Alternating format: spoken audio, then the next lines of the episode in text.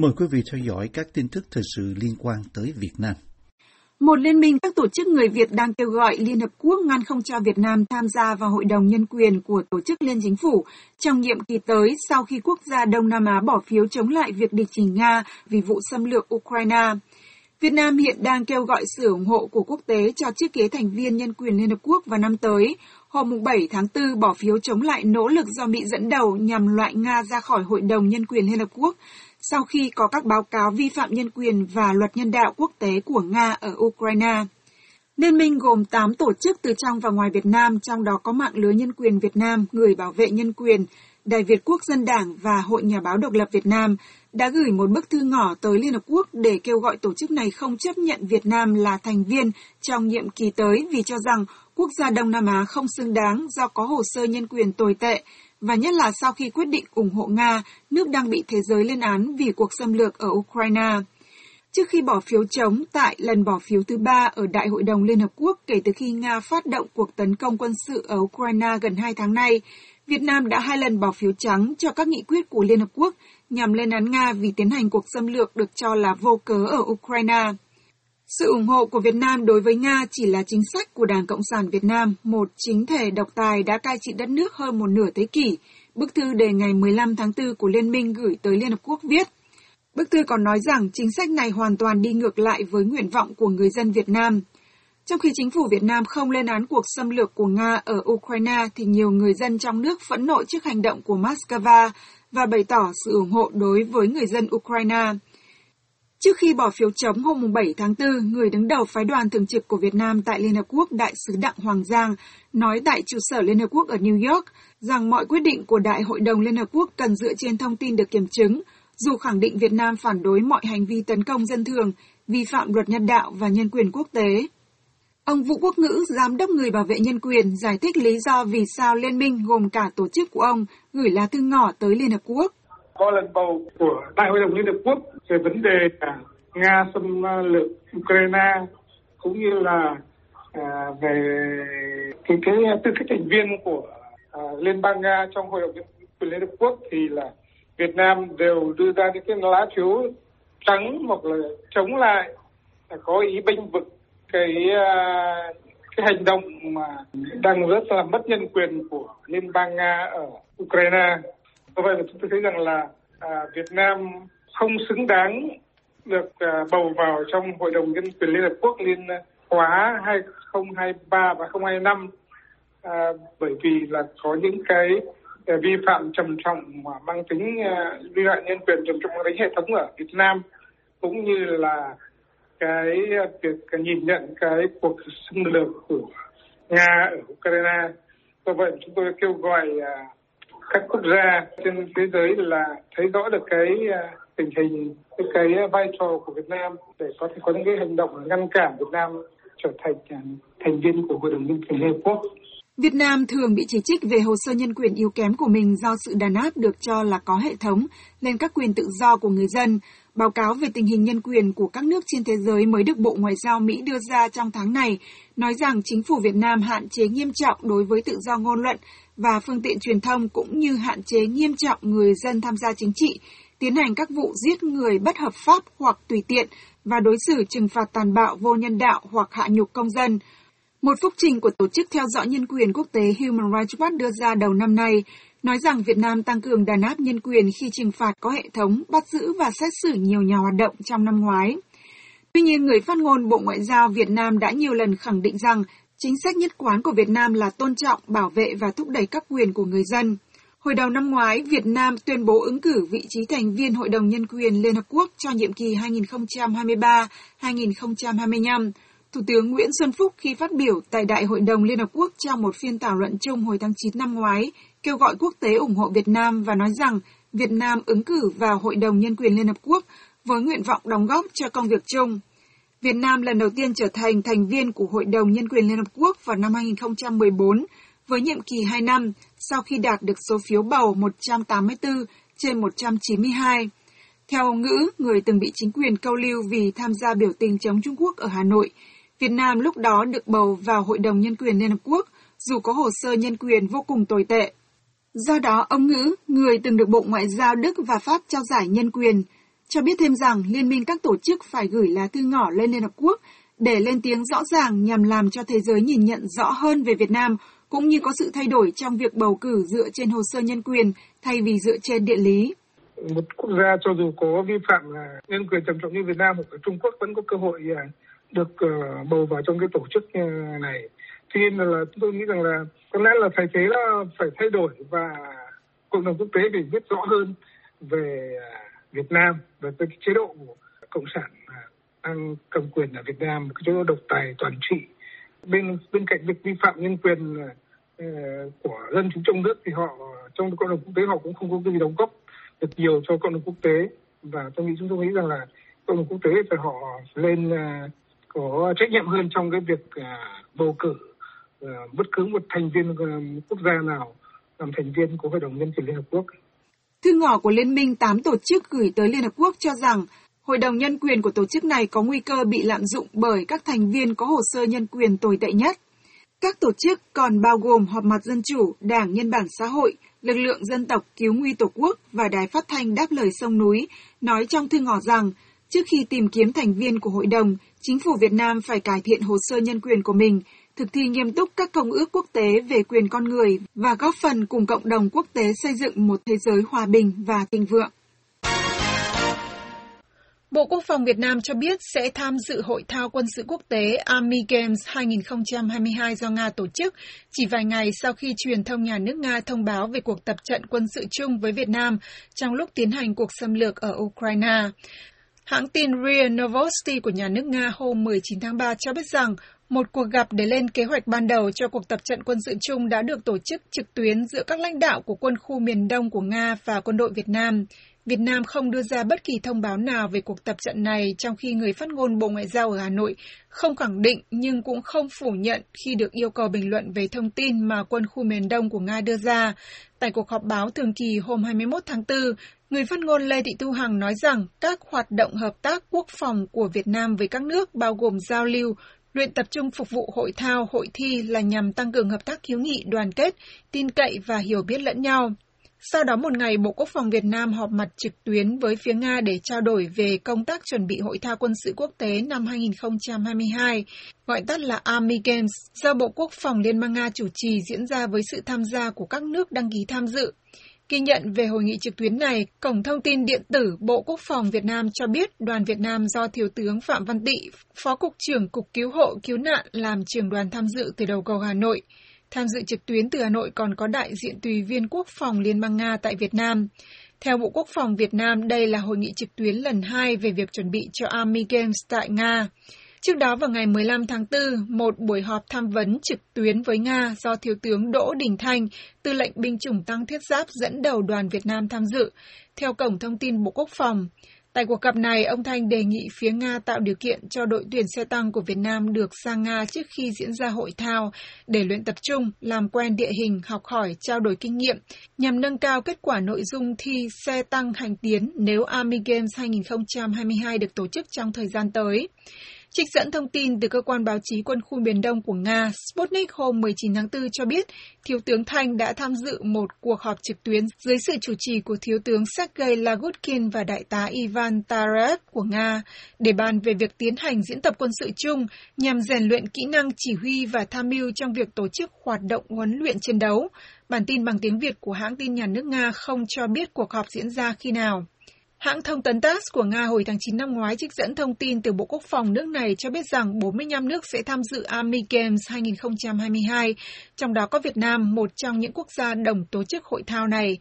Theo Bộ Quốc phòng Việt Nam cho biết hôm 22 tháng 4, Việt Nam đăng cai tổ chức môn thi vùng tai nạn và sẽ tham gia 14 nội dung thi của Army Games 2022. Nga là nhà cung cấp thiết bị quân sự hàng đầu của Việt Nam và quốc gia Đông Nam Á đã hai lần bỏ phiếu trắng để từ chối lên án Nga tại Đại hội đồng Liên Hợp Quốc, trước khi bỏ phiếu chống lại nỗ lực do Mỹ dẫn đầu nhằm đình chỉ Nga khỏi Hội đồng Nhân quyền Liên Hợp Quốc vì cuộc xâm lược ở Ukraine.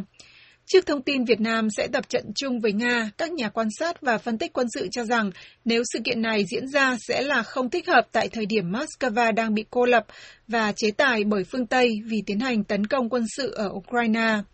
Trả lời câu hỏi của Sputnik về việc vì sao Việt Nam và Nga lại bàn về tập trận vào thời điểm này, chuyên gia về những vấn đề quân sự và chính trị quốc tế Nguyễn Minh Hoàng cho biết tập trận chung không phải là chuyện gì xa lạ trong quan hệ đối ngoại quốc phòng của Việt Nam trong quá khứ và hiện tại. Tuy nhiên, theo vị chuyên gia này, đây là lần đầu tiên hai nước có một kế hoạch tập trận chung tại Nga và lẽ ra sự kiện hiện đang thu hút nhiều bình luận trái chiều đã được triển khai từ năm 2020 trong dịp kỷ niệm 70 năm quan hệ Việt-Nga, nhưng vì lý do dịch bệnh nên nó đã bị hoãn cho tới nay.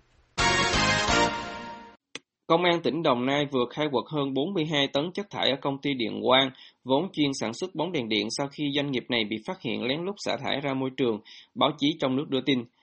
Theo đó, số chất thải này bao gồm mảnh thủy tinh bóng đèn và nước thải từ quá trình xay nghiền bóng đèn thải đều có chứa thủy ngân và lưu huỳnh độc hại được khai quật trong hai ngày 22 và 23 tháng 4.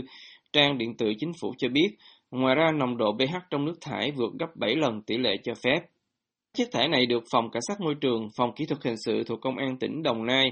phối hợp với Sở Tài nguyên Môi trường tỉnh và Công an Biên Hòa cùng phát hiện bên trong xí nghiệp đèn ống của công ty cổ phần bóng đèn Điện Quang. Chất thải được phát hiện nằm dưới hầm bê tông bên trong xí nghiệp với 15 tấn và 27 tấn còn lại nằm ngoài sân xí nghiệp, tờ tuổi trẻ cho hay. Trong lúc chất thải được giao cho một bên thứ ba xử lý, nhà chức trách tỉnh Đồng Nai tiếp tục khai quật các vị trí nghi vấn khác bên trong xí nghiệp để mở rộng điều tra, cũng theo trang điện tử chính phủ.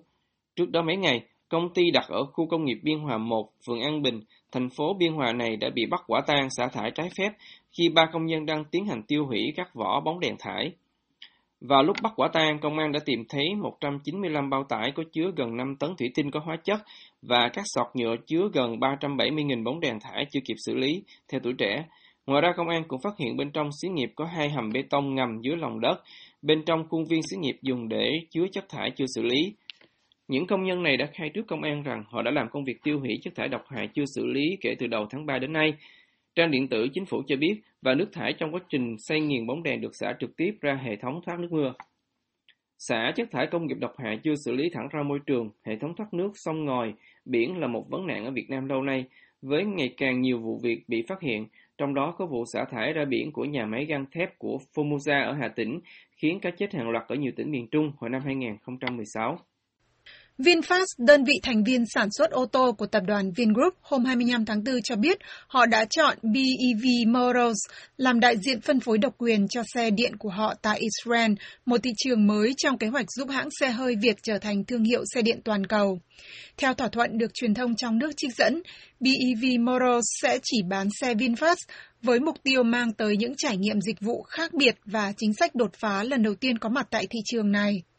Tầm nhìn của chúng tôi đặt ra ngay từ đầu là trở thành một thương hiệu xe điện toàn cầu, Phó Chủ tịch Vingroup đồng thời là CEO toàn cầu của VinFast, bà Lê Thị Thu Thủy nói trong một thông cáo bằng tiếng Anh được VinFast đưa ra hôm 25 tháng 4.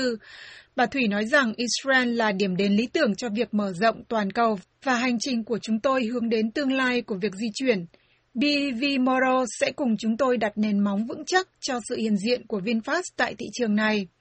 Vẫn theo thông cáo này, Israel nhắm mục tiêu có được 100% xe điện tham gia giao thông vào năm 2030. Ông Nif Oron, đồng giám đốc điều hành của BEV Motors nói trong thông cáo này rằng công ty của ông sẽ là một đối tác lý tưởng để VinFast thực hiện hóa tầm nhìn thúc đẩy sự chuyển động của cuộc cách mạng xe điện thông minh toàn cầu. Ông Oron còn cho rằng VinFast sẽ trở thành công ty sản xuất xe điện hàng đầu tại thị trường Israel trong vài năm tới. Hai mẫu ô tô điện đầu tiên của VinFast là VF8 và VF9 9 sẽ bắt đầu được đặt hàng tại thị trường Israel vào quý 4 năm nay và đi kèm là chính sách bảo hành 10 năm hoặc 200.000 km đầu tiên. Hai mẫu xe điện này là đầu tiên được VinFast cho ra mắt tại một triển lãm ô tô ở Los Angeles hồi cuối năm ngoái và sau đó lại được trưng bày tại một triển lãm ở Las Vegas đầu năm nay. Trong tháng này, hai mẫu xe điện này của VinFast lại một lần nữa được giới thiệu ở Mỹ tại triển lãm ô tô quốc tế New York. Tại đó, hãng xe hơi Việt Nam công bố giá thuê pin cho VF8 và VF9 tại thị trường Mỹ. Hai mẫu xe thể thao đa dụng SUV này dự kiến sẽ có mặt tại thị trường Mỹ trong nửa cuối năm nay. VinFast cho biết giá bán VF8 tại thị trường Mỹ là 40.700 đô la cho phiên bản pin 1 và 41.000 đô la cho phiên bản pin 2, trong khi giá bán VF9 sẽ là 55.500 đô la cho phiên bản pin 1 và 56.000 đô la cho phiên bản pin 2. Phạm vi quãng đường tối đa cho một lần sạc đầy của phiên bản 1, tức Eco là 260 dặm và 292 dặm, trong khi cho phiên bản 2, tức Plus là 248 dặm và 277 dặm. Với mục tiêu vươn ra thị trường toàn cầu, VinFast hồi tháng trước công bố việc xây dựng một nhà máy sản xuất xe điện tại Mỹ. Nhà máy của VinFast sẽ được đặt ở North Carolina và dự án này được Tổng thống Joe Biden ca ngợi vì đóng góp vào chiến lược kinh tế phát triển năng lượng sạch cũng như tạo việc làm tại Mỹ. Tỷ phú Phạm Nhật Vượng, Chủ tịch tập đoàn Vingroup đầu tháng này cho biết VinFast sẽ tìm kiếm các khoản vay từ chính phủ Mỹ để mở rộng hoạt động sản xuất ô tô ở đây. Công ty này cũng đã đăng ký phát hành cổ phiếu lần đầu ra công chúng với các cơ quan quản lý chứng khoán Hoa Kỳ. VinFast bắt đầu hoạt động từ năm 2019, dự định đầu tư lên đến 4 tỷ đô la cho nhà máy tại Mỹ, nơi hãng sẽ sản xuất xe thể thao đa dụng và xe buýt chạy bằng điện cũng như pin cho các loại xe điện. Việt Nam ghi nhận gần 7.500 ca nhiễm COVID-19 mới và 8 ca tử vong trong ngày 24 tháng 4, con số thấp nhất trong hơn 5 tháng qua và giảm trên 1.500 ca so với một ngày trước đó, thông tin từ Bộ Y tế cho biết. Nếu so với mức đỉnh điểm được ghi nhận hôm 12 tháng 3 với trên 450.000 ca nhiễm mới, thì tình hình dịch ở Việt Nam đã lắng dịu nhiều. Con số tử vong cũng theo đó giảm sâu. Hồi đầu tháng 3, tỷ lệ tử vong trung bình 7 ngày là trên 120 ca, thì cho đến ngày 24 tháng 4, con số này chỉ còn 10 ca tử vong bình quân trong 7 ngày. Các địa phương ghi nhận số ca nhiễm nhiều nhất trong ngày 24 tháng 4 chủ yếu là các tỉnh thành phía Bắc. Đứng đầu là thủ đô Hà Nội với gần 1.000 ca, theo sau là các tỉnh Bắc Giang, Phú Thọ, Quảng Ninh, Nghệ An, Yên Bái. Trong khi đó, tình hình dịch ở thành phố Hồ Chí Minh và các tỉnh phía Nam đã giảm sâu, với mỗi tỉnh chỉ còn từ vài chục cho đến vài ca nhiễm. Trong đó, thành phố lớn nhất nước Tâm điểm của đợt dịch tàn khốc cách nay gần tròn một năm, hôm 24 tháng 4 ghi nhận chưa đến 50 ca nhiễm mới. Cá biệt có những tỉnh như Con Tum hay Đồng Tháp trong ngày 24 tháng 4 chỉ ghi nhận một ca nhiễm. Như vậy, tính từ đầu dịch đến nay, Việt Nam đã có trên 10,5 triệu ca nhiễm và hơn 43.000 ca tử vong vì COVID-19, cũng theo số liệu thống kê của Bộ Y tế. Việt Nam hiện xếp thứ 12 trên 227 quốc gia và vùng lãnh thổ về số ca nhiễm tuyệt đối, nhưng xếp thứ 104 nếu tính số ca nhiễm bình quân trên 1 triệu dân, cũng theo số liệu của Bộ Y tế. Tỷ lệ tử vong ở Việt Nam được ghi nhận là vào khoảng 0,4% tổng số ca nhiễm, xếp thứ 24 trên tổng số 227 quốc gia và vùng lãnh thổ về số ca tử vong tuyệt đối và thứ 130 về số ca tử vong trên 1 triệu dân. Việt Nam cũng vừa triển khai chích ngừa COVID-19 cho trẻ em từ 5 đến 11 tuổi sau khi đã bao phủ vaccine đủ hai mũi cho hầu hết người dân trưởng thành. Tổng số liều vaccine được chích ở Việt Nam cho đến nay là gần 210 triệu liều. Quốc gia Đông Nam Á này đã trải qua đợt dịch thảm khốc do biến chủng Delta bắt đầu từ cuối tháng 4 năm 2021 với tâm dịch là thành phố Hồ Chí Minh và các tỉnh phía Nam. Trong khi những tháng đầu năm 2022, Hà Nội và các tỉnh phía Bắc trở thành tâm dịch mới với sự hoành hành của biến chủng Omicron. Việt Nam chuyển từ chính sách Zero Covid sang thích ứng an toàn, linh hoạt với dịch kể từ tháng 10 năm 2021 và cho đến nay đã mở cửa lại hoàn toàn nền kinh tế, đón du khách quốc tế như trước và dỡ bỏ hầu hết các biện pháp phòng chống dịch, đời sống người dân trong nước đã trở lại bình thường. Tiếp theo, Việt Hùng sẽ gửi đến quý vị phóng sự người dân Hà Nội đổ xô đi nghỉ mát khi dịch Covid hạ nhiệt. Vừa dịch xong mà bây giờ ai có nhu cầu ra đường hết. Mấy năm chờ chả dân tình chả được đi đâu ấy mình thì vẫn còn tranh thủ mình còn đi được chứ còn dân ờ, nhiều người ta kiểu ờ, sợ người ta không dám đi à, bây giờ mới đi đó là lời giải thích của anh Nguyễn Hoàng Nguyên, một cán bộ y tế làm việc trong lĩnh vực phòng dịch tại quận Đống Đa, Hà Nội, về việc người dân đổ về các điểm vui chơi nghỉ dưỡng trong dịp nghỉ lễ dỗ tổ ngày mùng 10 tháng 3 âm lịch vừa qua. Theo phản ánh của nhiều người thì hầu hết các điểm du lịch, kể cả các trung tâm du lịch biển ở khu vực phía Bắc đều đông nghẹt người, dịch vụ bị quá tải nghiêm trọng. Các tuyến quốc lộ đi về hướng Nam tính từ Hà Nội bị tắc nghẽn nghiêm trọng nhiều giờ ngay từ chiều đầu tiên của kỳ nghỉ lễ vào thứ Sáu và chiều tối thứ hai của tuần tiếp theo khi kỳ nghỉ lễ kết thúc. Đại dịch Covid hạ nhiệt trên cả nước với số ca nhiễm mới giảm từ kỷ lục gần 354.000 ca vào ngày 17 tháng 3 xuống còn khoảng 65.000 ca vào ngày mùng 8 tháng 4. Bên cạnh đó thì số trường hợp tử vong cũng chỉ còn trung bình dưới 40 ca một ngày trên cả nước trong tuần đầu tiên của tháng 4, đã khiến các gia đình tự tin đi chơi ngay trước mùa du lịch biển năm nay. Tuy thế thì sự đông đúc quá tải tại các điểm du lịch do đại dịch hạ nhiệt và các biện pháp phòng dịch theo kiểu ngăn sông cấm chợ trước kia được gỡ bỏ hoàn toàn cũng khiến nhiều gia đình dù muốn đi chơi vẫn không dám đi đâu trong những ngày cao điểm vào dịp cuối tuần. Chị Nguyễn Hồng Hoa, cư dân sinh sống tại quận Hoàn Kiếm, Hà Nội cho biết gia đình chị lựa chọn ở lại nhà và chỉ đi chơi gần trong ngày cuối cùng của kỳ nghỉ lễ để tránh bị tắc đường và bị chặt chém từ các dịch vụ ở những khu du lịch. Nói chung là mấy ngày này thì Hà Nội ừ, đông lắm. Nói chung các cái điểm tham quan thì cũng đông, à, chỗ ăn uống, ăn chơi thì cũng đông. Cho nên là ừ, gọi là mình đến ngày cuối mình mới đi đấy chứ còn mấy cái ngày giữa giữa cũng chỉ lăn quanh cũng có đi đâu đâu. Toàn ăn uống ở nhà rồi nhà bạn nhà bè chứ cũng chả đi đâu. Chị Hòa chia sẻ với VOA từ ngày mùng 6 tháng 4 ngay trước kỳ nghỉ lễ dỗ tổ học sinh tiểu học và mầm non ở Hà Nội được quay trở lại trường học cũng là một tin vui thực sự đối với các bậc phụ huynh phần lớn mọi người đều cảm thấy hân hoan khi cuộc sống bình thường đang dần trở lại những ngày tháng căng thẳng phải bó gối trong nhà trông con học online đã từng bước đi qua và không một ai muốn thực hiện chính sách Zero Covid như nước láng giềng Trung Quốc đang lựa chọn. Bởi theo mọi người thì ngoài việc bảo vệ mình khỏi Covid thì tất cả đều còn cần phải làm việc và sinh sống, không thể cứ ở nhà mãi được. Nỗi lo về Covid chỉ là một phần trong muôn vạn nỗi lo mưu sinh hàng ngày. Chị Lê Hải Anh, một cư dân sinh sống tại quận Ba Đình cho biết, chị thực sự như được giải thoát khi hai đứa con nhỏ của chị đồng loạt được quay trở lại trường học. Học online mà nó bí bách ấy. Muốn cho đi chơi chả đi được vì một đứa học chiều, một đứa học tối bây giờ. Sáng thì nó ngủ, đời nào nó dậy để mà đi. Chiều học hết cả một buổi chiều rồi. Một đứa buổi tối. Ngày giải phóng phụ huynh mà. Ai sung sướng. Chị Hải Anh tâm sự,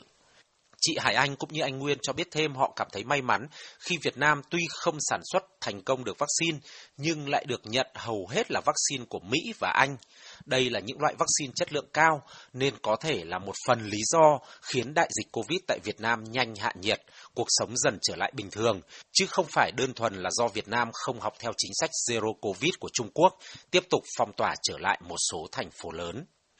Không, cũng cái đấy thế giới vẫn đang nhìn đấy tại vì là là để xem mà tại vì nó có cái vấn đề gì đấy thì nó mới làm thế. Tại vì ờ, virus là do nó tạo ra mà vaccine của Trung Quốc ấy thì nó lại là uh, chống cái, cái cái biến thể cũ. Thế cho nên là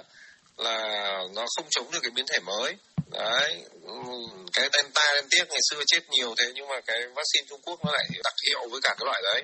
xong trong khi về sau nó biến chủng sang về mấy cái loại omicron rồi các thứ thì cái thằng vaccine Trung Quốc lại không chống được thế nó lại có nguy cơ cao anh Nguyên phân tích thêm về phỏng đoán của mình và một số đồng nghiệp trong lĩnh vực phòng dịch.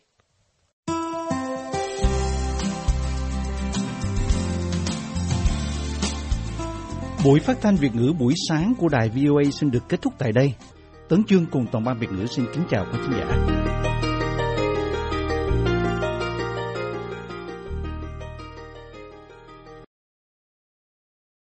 This program has come to you from the Voice of America, Washington.